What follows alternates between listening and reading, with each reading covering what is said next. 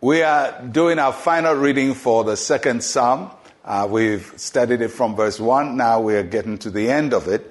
And this is verses 10 and 11. Now therefore be wise, O kings. Be instructed, you judges of the earth. Serve the Lord with fear and rejoice with trembling.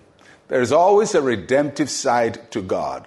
That even when people are defeated, He calls them to repentance. He calls them to Himself. So the psalm starts with uh, the Lord uh, anointing his son uh, or anointing a king. And, and there is rebellion, and there are people who are opposed to what God is doing, and they fight it, and, and they say they're going to break the bands of the Lord, and they're going to resist the Lord. So there's a huge rebellion.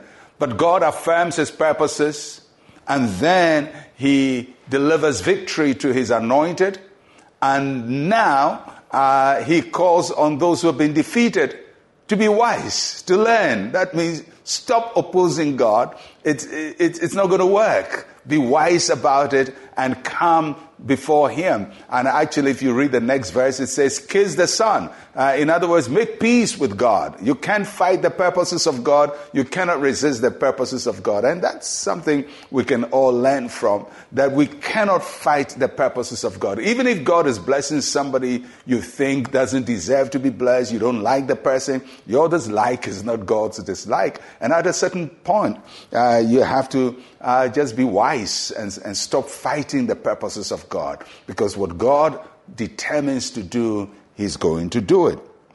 And so the psalmist instructs the earthly kings to abandon their foolish rebellion.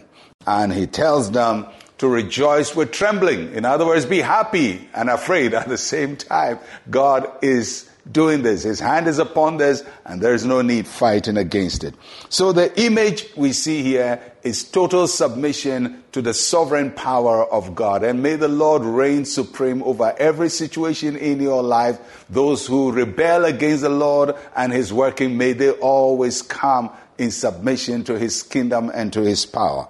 So here we see the triumph of Christ because as we said from the beginning, this is a messianic psalm. It speaks about Jesus Christ. And so the triumph of Christ over those who oppose him and those who fight his kingdom. And those say, oh, we don't want uh, Jesus Christ to be Lord. He is Lord whether you like it or not. Secondly, is the triumph of the church. For those who fight the church of Jesus Christ and want to bring the church down, uh, God is going to win this battle in the end and thirdly, is the triumph of the Christian. If you're a child of God, remember this, you're going to win in the end. That is how it all ends up. Christ wins, His church wins, and the Christians win. Because that is God's purpose. So for every one of you who God is doing something in your life and people are fighting it and opposing it, just be still and watch what God is doing. And for every one of you who is fighting the purposes of God, please, it's not a good thing to do. It's not good at all. So refrain and, and just come before the Lord and He will accept you. But for each one of us to know that the purposes of God stands and those who rebel against His purposes eventually bow and submit to His will. May the purpose of God rule in your life, reign in your life, May the Lord show you mercy and goodness and favor all the days of your life. Let us pray. Say with me, Heavenly Father, thank you for victory. You overrule the plots of the wicked. Yours is the kingdom, the power, and the glory. In Jesus' name, amen and amen.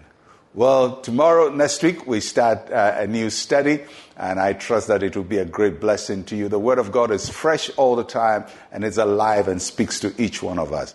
I'll be with you again tomorrow. I'm Pastor Mensa Otabil. Shalom, peace, and life to you.